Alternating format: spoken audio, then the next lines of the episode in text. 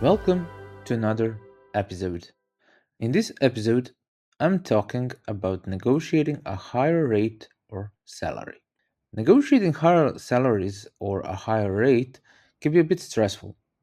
You never know how the employer or client will understand that. But it is a part of growing as a developer, as a freelancer, and there will be times when you'll have to negotiate more money.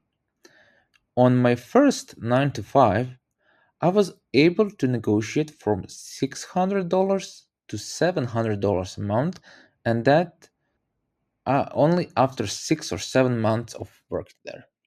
I also successfully raised my rate as a contractor throughout the years, and within three years, I went up $10 per hour.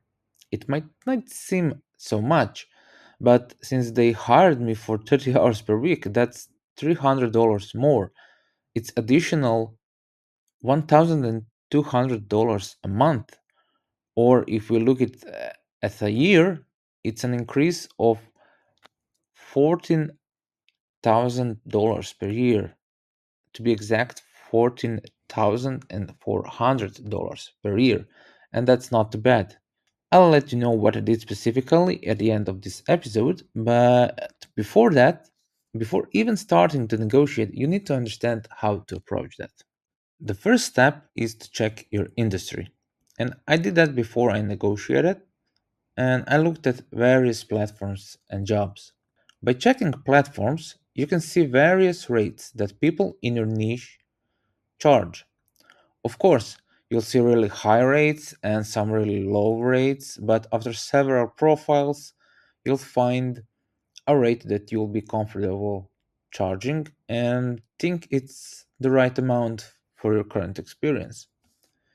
If you don't feel comfortable charging that much, you'll be less confident when negotiating. So don't go for, I don't know, a rate like a $200 per hour rate if you don't feel comfortable charging that. I also look at job sites, specifically jobs that have requirements that match my skills. That way, I can see what a lot of companies require from their employees and how much they pay for that. You can then compare what you do for a client or employer and see if the job you're doing should be paid more. Another thing to check would be to note your accomplishments or skills. You're more likely to sell yourself short. And why that? Well, it happens often if you don't create a list of everything you know to do. For example, what you bring to the table for them, and also what you have accomplished so far for the client or the company.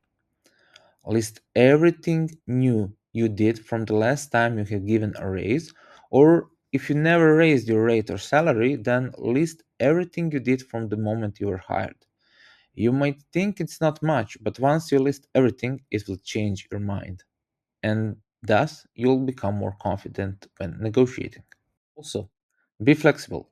This might be a bit counterintuitive, but you'll have to be flexible when negotiating. Define the minimum raise that you'll be happy with. Then, define the real raise you think you deserve. And then, define the current best raise you think you could get. That way, you can be prepared for when they start their part of negotiation. Before I continue, I want to present you something new I published at the moment of recording this episode, and that is Newsletter Gate. It's a subscribers only content plugin. So it's a WordPress plugin that helps you easily restrict content with your email list. It's completely free, at least that part that you need is free, and you don't have to have a payment system or a registration flow on your WordPress site. They'll just enter their email, and if they're on your email list, they'll see the restricted content. It's that simple. Of course, you can allow them to subscribe if they are not. So, in a way, you'll easily grow your email list as well. So, if you want to check it out, please go to newslettergate.com and let me know what you think about it. The last important part is to know when to negotiate. This is really important. If you try to negotiate when they are not doing well with revenue or having trouble paying the current salaries, you definitely won't get a raise. I experienced that myself. I also realized that the best way to start the process of such is somewhere near the end of the year. That way, they'll have you in mind when they're planning their budget for the next year. It's much easier for them to include your, I don't know, $10,000 a year increase within the new budget they have than to have think how will it affect the budget in the current year. It's much much easier just to include it for the next year. And this works well even if you're an employee since they know how much profit they'll have for the current year. Also can decide how much of it can they reinvest in the company. And part of such investment will be your new salary. Let me know what you think about all that and let me know if you ever experienced uh, something like that. I would like to include your tips in some of the future episodes about salaries. So how did i do that? I first checked platforms where i also worked. So for example Codeable has their hourly rates publicly available. Then I noted down every other company I've worked for as a part time developer. After that, I checked everything I did for them, such as how many goals did we reach where I was part of, how many updates did I do on their website, how much did I increase the performance, the conversion, and stuff like that. Of course, that's also part, the big part is the marketing team there, but I am also a part of that, so I included that part. Then I went to write the email. In the email, I stated that I wanted to discuss a new hourly rate increase due to how many years I have worked for them and what I've done. Then, with that, I listed everything down, everything I did. Once that was written, I went and said that I work for other companies as well. I listed all the companies and their rates. With that, they could realize that I could go elsewhere and earn much more, which is kind of a trick here.